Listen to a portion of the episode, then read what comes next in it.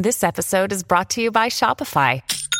Forget the frustration of picking commerce platforms when you switch your business to Shopify, the global commerce platform that supercharges your selling wherever you sell. With Shopify, you'll harness the same intuitive features, trusted apps, and powerful analytics used by the world's leading brands. Sign up today for your $1 per month trial period at shopify.com slash tech, all lowercase. That's shopify.com slash tech.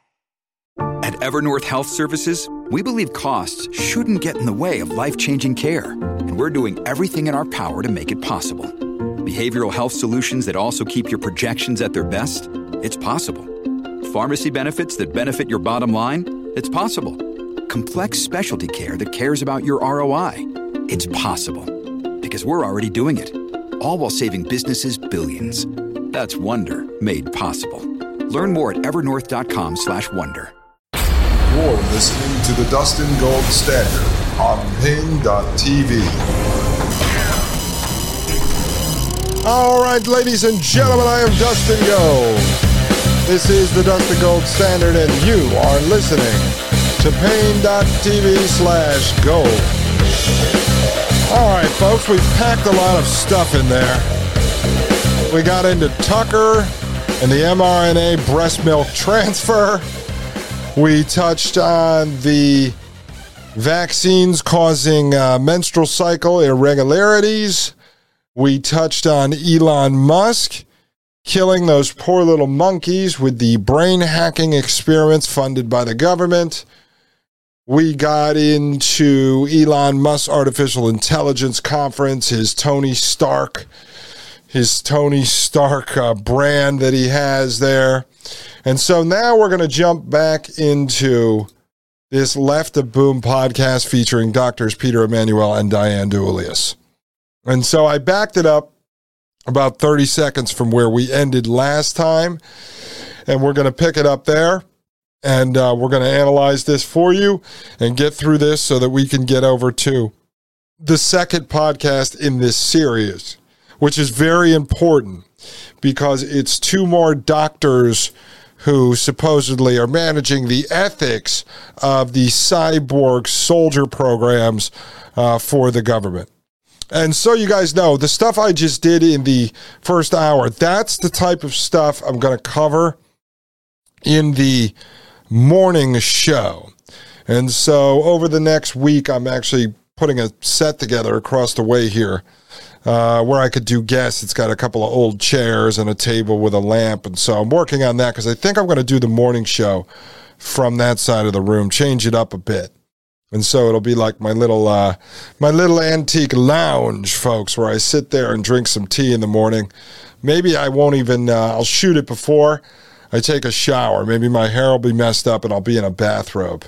Who knows? Who knows? We'll do something funny, something different. All right, folks, uh, let's uh, pick this right up here.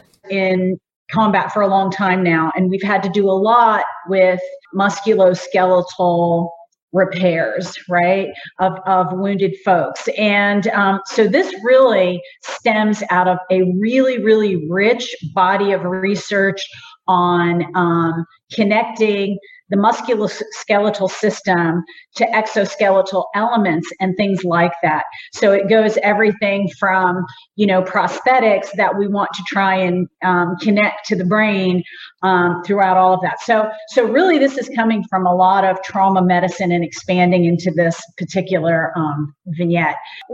Okay, let's let's pause that for a second, folks.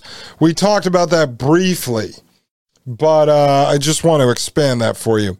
So, what she's saying, uh, that's Dr. Diane DiEuliis. Uh, and for those of you who don't remember, she's, you know, career, career bureaucrat. Um, what she's talking about is really sick and disgusting. And what she admits to there, it's very important, is that the people that we bring home uh, from the theater of war, who have unfortunately and sadly been um, injured, uh, have lost limbs and such. They develop all these programs, as I told you, and they sell them to the public. um, because they tug at your heartstrings and they play to human emotion. And so they bring someone back who they put in harm's way, who maybe lost their legs, and then they launch an entire program to develop prosthetic legs that can plug into that person's brain that they can control uh, using their brain as if they're real legs. And so what she's admitting to right there is that they are doing all these experiments on these people. And then they admitted to earlier, if you remember, when they were talking about the ocular enhancements to imaging sight and situational awareness, that was basically giving soldiers the ability to see like a like an eagle. Was that they said if they have a blind person, that person's going to be more willing to lend their body uh, to be experimented on. They'll be more likely to let you implant Hawkeyes in them versus someone who, let's say, is not damaged in any way. And so now she's saying they have all of these trauma cases where they've tested the technology that now they want to use to augment normal humans. So instead of an enhancement, which they refer to as fixing something that broke, so you lost your limbs, now they restore your limbs with prosthetics and bring them up to basically the same capability of your your original real legs that you lost. Well, when they augment them, they're going to make them more powerful. So they're going to turn your legs into super legs. And so sadly, it, it, makes me believe more and more when I hear these people talk about this is that possibly one of the goals is to injure people so that they can then experiment on them. So they get someone who volunteers as a human guinea pig. And then at the same time, they can do a CNBC piece or a Fox piece on some soldier who got bionic legs. And the majority of people say, wow, this is okay because you know we're we're we're fixing somebody we're helping somebody. And so that general i mentioned at the beginning of the show who did that um, podcast with the two minute clip i told you about that made its rounds on twitter was saying oh it's okay when we're putting prosthetic legs on these soldiers but it's the fact that these guys want to merge humans with machine that's the really bad stuff. But the point that i make here is that there's always this slippery slope. And I don't believe they are unintended consequences. I believe everything is intended. So they load up the money to build prosthetic legs. The intention was never to enhance the person whose legs were taken off and give him his legs back. The intention was that he was being used as a guinea pig to develop what would be the augmented super legs. All right. I hope you understand that. I don't want to sound callous and cruel.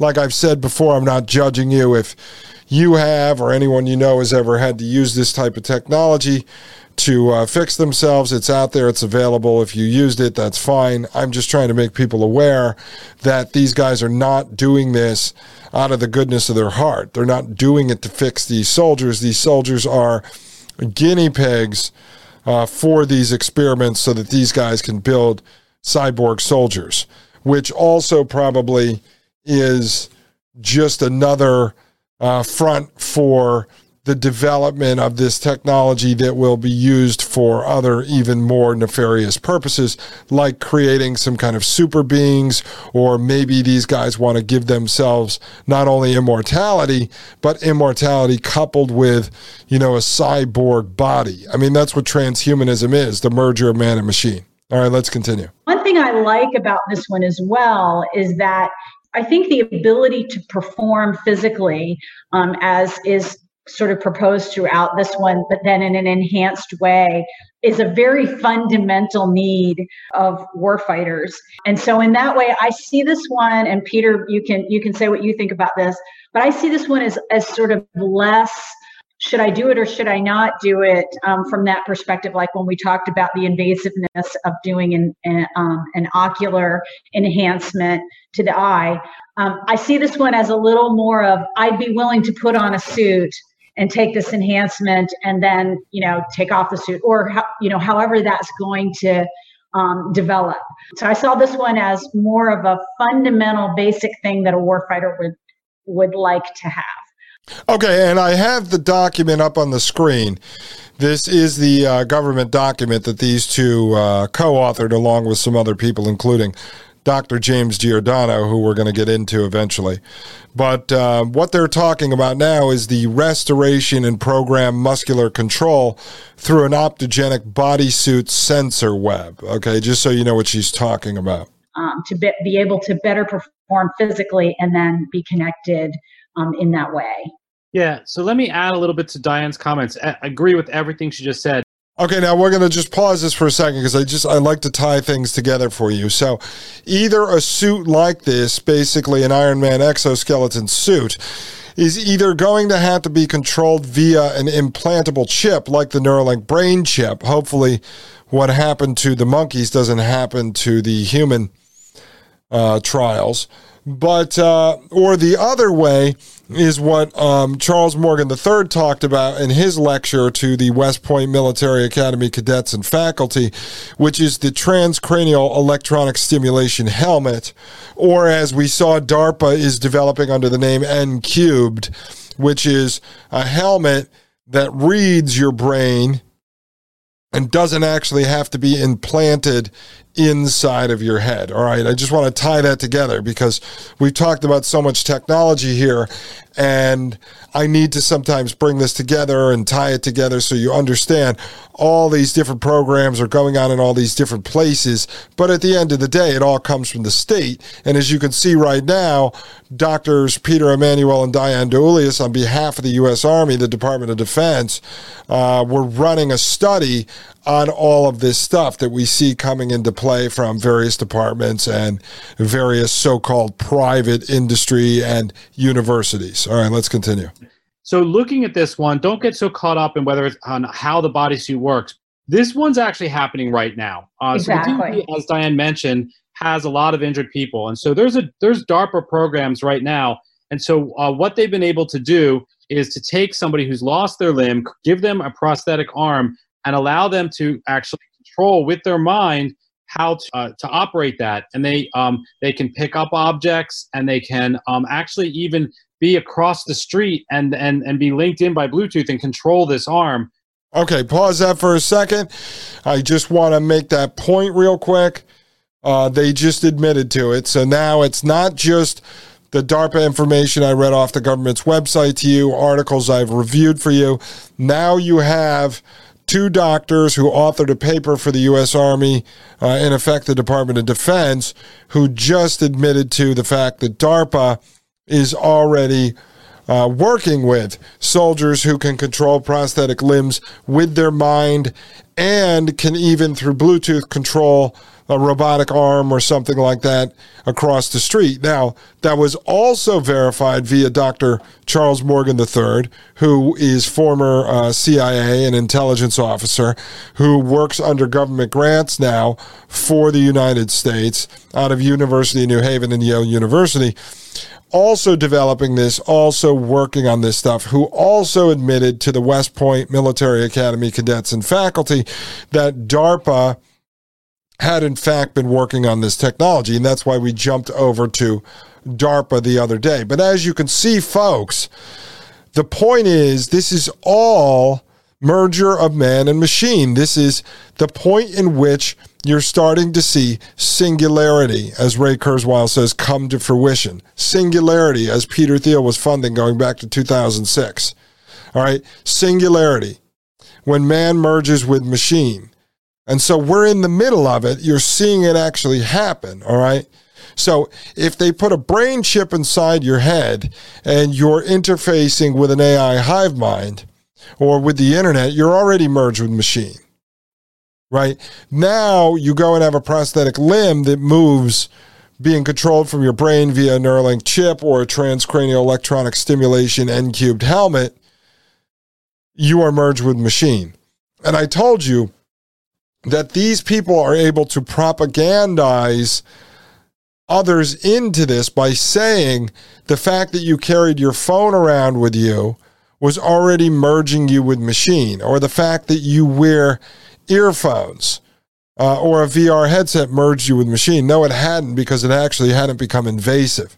But now, when you start doing surgical procedures to enhance your hearing or your eyes or your um, you know limbs now that is truly the merger of man and machine. Now we can argue whether or not an enhancement would be considered transhumanism. That would be losing your leg and replacing it with a leg that does the same thing as your old leg or augmentation which would be giving you a super leg.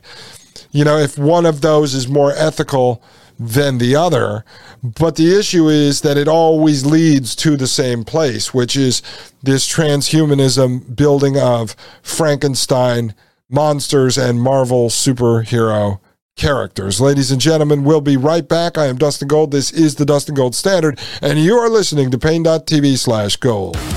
You're listening to the Dustin Gold Standard on Paine.tv. Join the discussion at Paine.tv slash gold. You're listening to the Dustin Gold Standard on Paine.tv. Ladies and gentlemen, you are listening to Paine.tv slash gold.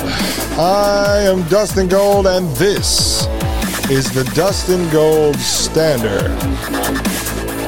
All right, ladies and gentlemen, this is quite important as you can see.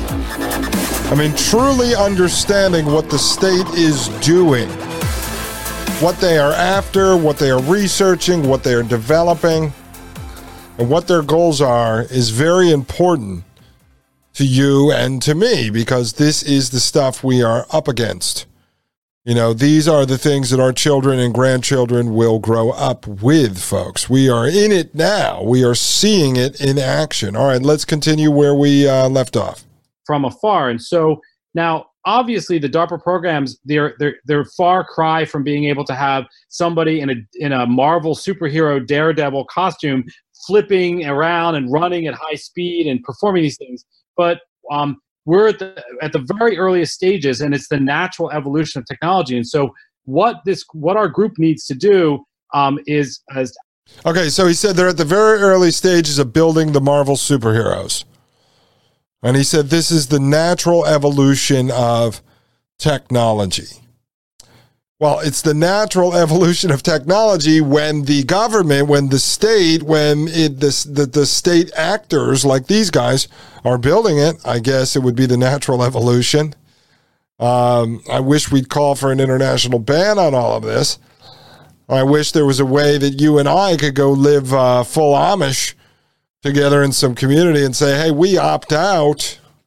But unfortunately, that's not the case. It's all around us. All right, let's continue actually think beyond where we are now, where the trends are going, and what technology is going to do in 10, 20, and 30 years. And so, you know, this is where we are today. And ultimately, we, we can envision a, a way that you would you would put on a body suit and be able to restore whole or partial function to various parts of the body. And the natural evolution is is that as you uh, increase the communication between man and machine, you can create much more subtle movements. And ultimately, you could create programs that would uh, make the human body not really even need to know things. So you could put that on and and, and in the year 2050 and p- plug in a program like you're on a holodeck and be like, I want to do a, a, you know a, a, ballet routine and you've never done a day of ballet or a gymnastic routine. I want to do a backflip. And if your body is in the right receptive to it, you punch the button and you do a backflip. And so um, the possibilities there for being able to train people to do very complex tasks are really uh, amazing. You can restore functionality to be able to allow somebody who is a paraplegic to be able to potentially walk across the room and cook mm-hmm. dinner. so, okay, okay, so he throws in that last part that uh, you can have a paraplegic walk across the room and cook dinner, and you know why he does that because he just said some really crazy stuff about a guy in a suit who can upload a program and then the exoskeleton does ballet. And then he brought it back to uh, reality because he was like, oh, hold on a second. We need to talk about paraplegics and how they could cook dinner for their wife. And so, you see what's going on, folks, but you, you're you're picking up a lot here, a lot of intel because this guy, Dr. Peter Emanuel, like Dr. Charles Morgan and the rest of them, they love to brag about the stuff they're working on behind the scenes. So they are building Marvel superhero characters. They've said that they're at the early stages. That is where they're going with this. Now, eventually, I'm going to get in a little heavier into the tech stuff that's actually in the report itself but this is a good uh, broad stroke to listen to it in this podcast form, this discussion first. Okay. Because they're talking to sort of laymen while they're giving this discussion. But we'll get into more of the tech in a little while. Let's continue. Oh, yeah, it's possible because we're now seeing that we're able to communicate between the brain and the and the human flesh. And so as we go from a, a diode-based TI-86 Texas Instruments calculator to my iPhone, you know that happened in such a short period of time. And so remember that comment you made at the beginning hope which is how is it possible that you're talking only 30 years in the future? Right. And the and the reality is is that the iphone wasn't even introduced until the late 2000s i think it was 2008 and so that's such a short period of time. You know it's something I- Okay, let's pause there for a second. So, at first, they're talking about, as I said to you, the uh, restoration and program muscular control through an optogenic bodysuit sensor web. And then he floats into what's going to happen when the brain can more quickly interface back and forth with the computer that is running the machine. And so that gets into the direct neural enhancement of the human brain for two way data transfer. All right. And they talked a little bit about that before with the ability to basically pull from all of these sort of sensory um, targets you know, into the brain and then be able to flip through them inside your head, similar to looking at apps on your iPhone. And I'm just going to read you something out of the document, Cyborg Soldier 2050, so you have an understanding of what these guys are discussing, what uh, Emanuel and DiEuliis are discussing here with Hope Hodge-Seck on Left of Boom. So, right after you go through the four vignettes, okay, and that was ocular, that was the bodysuit, that was auditory, and that was the uh, brain enhancement for the two way data transfer. And those were the four vignettes that um, they ended up focusing on in this paper. But it says here although each of these technologies, talking about those four, will offer the potential to incrementally enhance performance beyond the normal human baseline, so that's like above our average, that's where they would call that augmentation. The BHPC study group analysis suggested that the development of direct neural enhancements of the human brain for two way data transfer would create a revolutionary advancement in future military capabilities. And again, this is through some sort of a brain chip or the transcranial electronic stimulation device, or as DARPA calls it, N cubed is the program. Goes on to say this technology is predicted to facilitate read write capability between humans and machines and between humans through brain to brain interactions. As I told you, there would be like an upload, inload, input, output. So it's two way transfer. And then it can read the data coming in and then it can also write data. It says these interactions would allow warfighters direct communication with unmanned and autonomous systems. All right, that's drones, that's killer robots and such, as well as with other humans to optimize command and control systems and operations. So they're able to use the brain interface to talk to each other inside of their brains. You know, Elon Musk got into some of this on Joe Rogan Experience. Goes on to say the potential for direct data exchange between human neural networks and microelectronic systems could revolutionize tactical warfighter communications speed the transfer of knowledge throughout the chain of command, and ultimately dispel the fog of war. Direct neural enhancement of the human brain through neurosilica interfaces could improve target acquisition and engagement and accelerate defense, uh, defensive and offensive systems.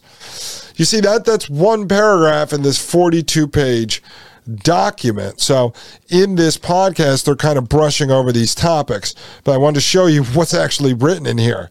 They actually researched this. This is what they're focused on. All right, let's continue with the podcast. I actually do hear this batted around in the military a little bit because you've got things like longstanding efforts to reduce uh, the combat load of the warfighter so that you're not breaking down their bodies. And you've got things like physical fitness standards, which are always a hot topic of discussion among my audience. Um, and then you've got folks saying, well, we're going to have these exosuits that are going to do jumps and flips and anything we want them to do. So is this the the horse and wagon? Does this whole line of effort have a shelf life here? And it's it's a really interesting conversation. And let, let me just throw this out there. I mentioned this before. But if they have the ability, folks, okay, to put a brain chip inside someone's head or strap a transcranial electronic stimulation N cubed helmet to your head, read your mind to operate an exoskeleton Marvel superhero Iron Man costume that you're wearing, or to be able to send data back and forth from my head to your head.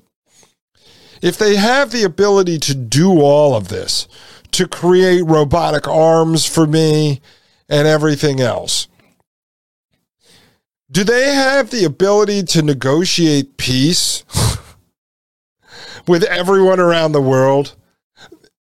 I mean, like if they could do all this, why can't they uh, snap their fingers and have peace, where you wouldn't have to have war and ha- wouldn't have to develop all these weapons of war and uh, modify human beings uh, biologically with gene editing and splicing and super vaccines and anti fear pills and everything else they're doing.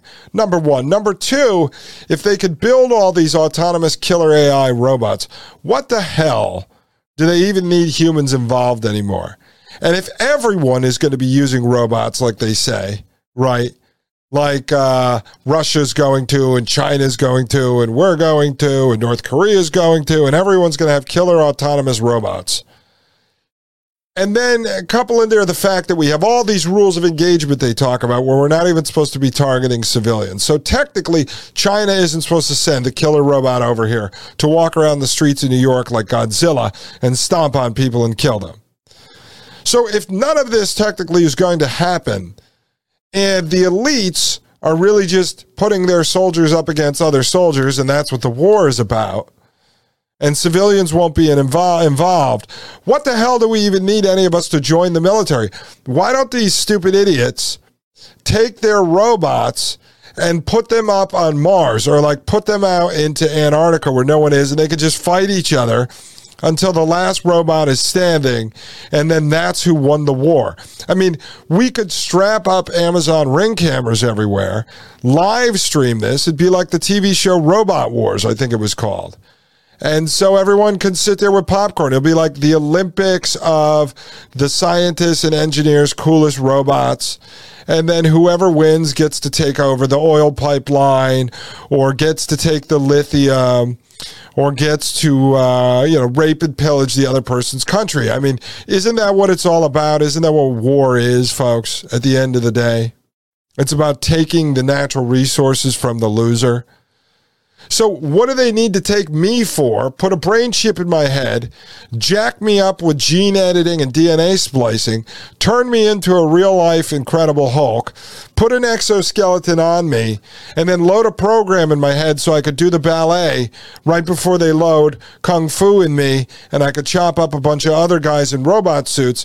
Why don't they just have their robots fight each other and leave us all alone? Because that's not the goal, folks. Because they're they're lying. They're full of it. The goal is the engineering of humanity out of existence, and they're going to replace us whatever with whatever the hell it is they're actually engineering. It never ends because the scientists want to know about everything, and the engineers want to fix everything. And so these guys aren't going to stop. So, frankly, if you wanted this to stop, you'd have to defund all the scientists and engineers. I'm sorry, fellas. I know that they told everyone to go to school for engineering and for science, but frankly, at the end of the day, you are the problem. Uh, if there's a scientist or engineer who wants to come on and debate me, I would love that. But right now, you have too many of these doctors running around wanting to uh, build this freakish Frankenstein technology and merge man with machine. And I don't see a lot of other scientists and engineers speaking out against this. The doctors who spoke out against, say, the vaccine, I see them at the end of the day supporting other DNA modifying technology. So just think about that, folks. Think about that while we go to a quick break. My name is Dustin Gold. This is the Dustin Gold Standard, and you are listening to Paine.tv slash gold. You're listening to the Dustin Gold Standard on Paine.tv.